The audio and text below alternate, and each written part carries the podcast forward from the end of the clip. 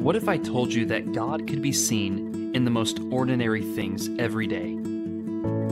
That if we just took a break from the busyness of our lives to just stop and look around, to consider the things that we encounter all the time and overlook, the lessons that we would learn from our children and in our homes, our families what if I told you that everyday, ordinary events could teach us extraordinary eternal truths? Would you believe me?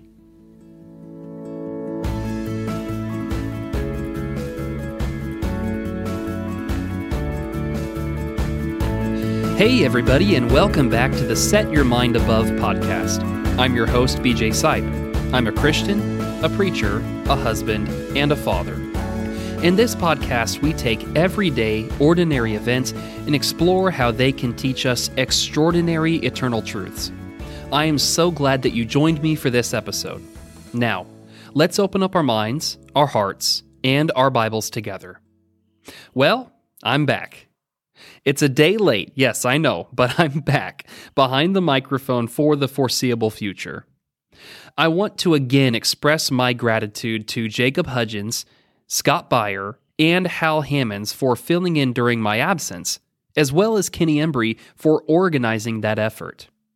I want to thank you, the listeners, for all of your prayers and well wishes as I have been away on paternity leave. I have simply cherished these last few weeks at home. Not only getting quality time with my oldest two children, Ava and Dane, but spending countless hours with my newborn daughter, Finley Grace. Going from two to three children is quite the experience, as we were told to expect. We are officially outnumbered at this point, and chaos is already ensuing. at our latest appointment for Finley, we asked our pediatrician, who also has three children, exactly how they handled the transition from two to three. He laughed and said with sympathetic glee, Well, you've got to kind of handle it like triage. What's the most urgent need right now? He's got a marker. Okay, bad but not urgent. She's got scissors. Okay, I should probably deal with that first. And man, was he right. Our oldest two absolutely love their little sister and have spent a lot of time wanting to be with her and have her attention. But at the same time, they are also vying for our attention and pushing every boundary in order to get it. Everything has changed at home. And so, they are testing the waters to see if all the rules still apply and if they are still special to us. Well, yes, and of course, yes. So we are navigating all of that together. There are so many lessons that I could share with you from these past two weeks, but there is something that happened this past Monday night that I simply have to share with you. It pertains to two very different responses from my oldest children to the ear piercing cries of their newborn sister. We loaded up the car late after our gospel meeting on Monday night with Luke Chandler, and by this time, all of the kids were tired, particularly Finley. We have not taken her out much at all yet. This was probably just her second or third time out of the house. And by around 9 p.m., she was ready to be home and asleep on her mama. And boy, was she letting us know it. The pitch that a baby can scream in is unlike anything else in this world. It is loud, it is constant, and she did it the entire way back home. As we pulled up to the lone stoplight on our way back to our house, I turned my head to look back and check on the kids, and I discovered that both Ava and Dane were having very different reactions to the nonstop high pitched cries. My daughter, Ava, sitting in the very back, was doing her very best mommy impression, saying the sweetest things to calm her baby sister. There, there, she said. Don't cry, Finley. I'm right here. It's okay. It's okay, Finley. Watching her comfort and console her little sister was one of the sweetest things to see, leaving a big smile on my face. My smile then broke into a laugh when I looked at Dane.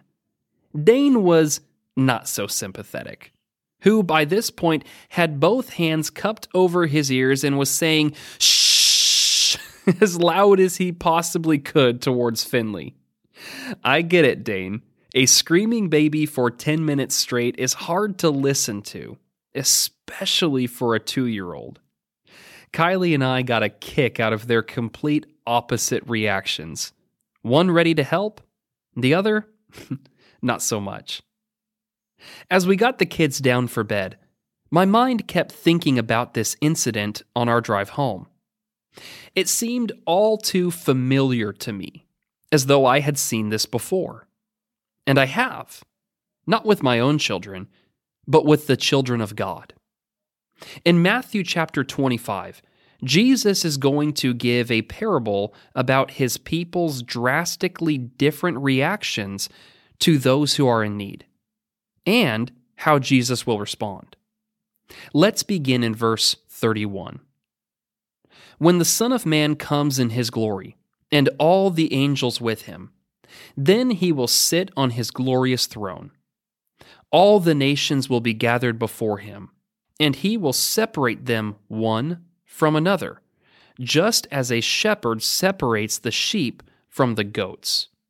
He will put the sheep on his right and the goats on the left.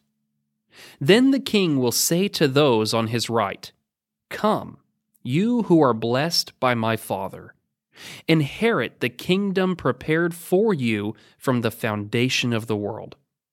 For I was hungry, and you gave me something to eat.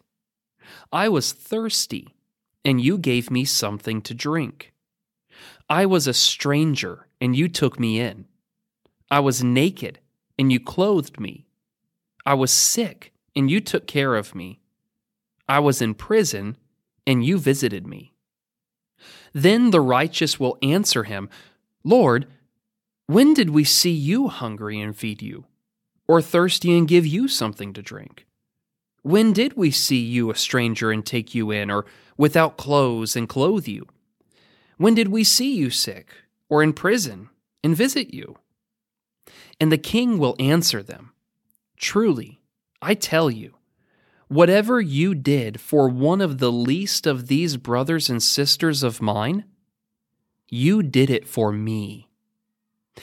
Then he will say also to those on the left, Depart from me, you who are cursed, into the eternal fire prepared for the devil and his angels. For I was hungry, and you gave me nothing to eat. I was thirsty, and you gave me nothing to drink. I was a stranger, and you didn't take me in. I was naked, and you didn't clothe me, sick and in prison, and you didn't take care of me. Then they too will answer, Lord, when did we see you hungry, or thirsty, or stranger, or without clothes, or sick, or in prison, and not help you? And then he will answer them, Truly I tell you, whatever you did not do for one of the least of these, you did not do it for me. And they will go away into eternal punishment, but the righteous into eternal life. I want you to ask yourself how do I respond to the cries of others? When I see someone in need, do I respond with compassion to comfort them? Or do I place my hands over my ears, so to speak? In my lifetime, I am sad to say that far too many times I have ignored the needs of others when they were crying out. I am sure that if you examine yourself honestly, you will admit the same. Like the priest or the Levite in the parable of the Good Samaritan, we see the hurt of those around us and we just look the other way. In our case, it's not a man beaten and hurt on the side of the road, perhaps, but it's other things. It's the woman with the sign that says anything helps outside the Walmart, but we just lock our doors and stare the other direction.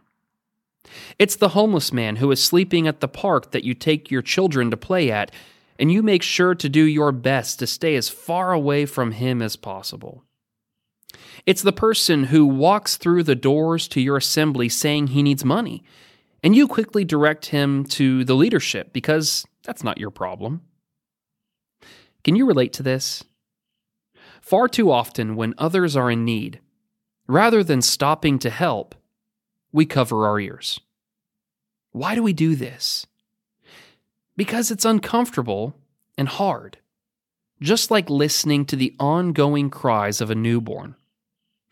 Bearing one another's burdens takes sacrifice, time, energy, and is often outside of our comfort zone. It is far easier to look away than it is to show compassion. We would much rather refer them to someone or somewhere else because then the burden is not upon us to do anything. But let me ask you is Christ pleased with this? Given what we just read in Matthew 25, I believe the text emphatically teaches that no, he is not. My friends, we must learn the love of Christ. In fact, John teaches that if you have personally experienced the love of Christ, the only way we could respond to the needs of others is through compassion and action. He writes, Everyone who hates his brother or sister is a murderer, and you know that no murderer has eternal life residing in him.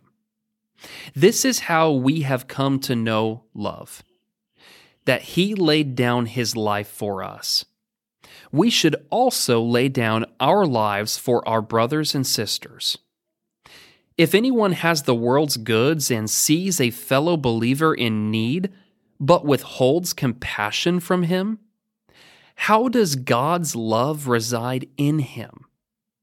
Little children, let us not love in word or speech, but in action and in truth.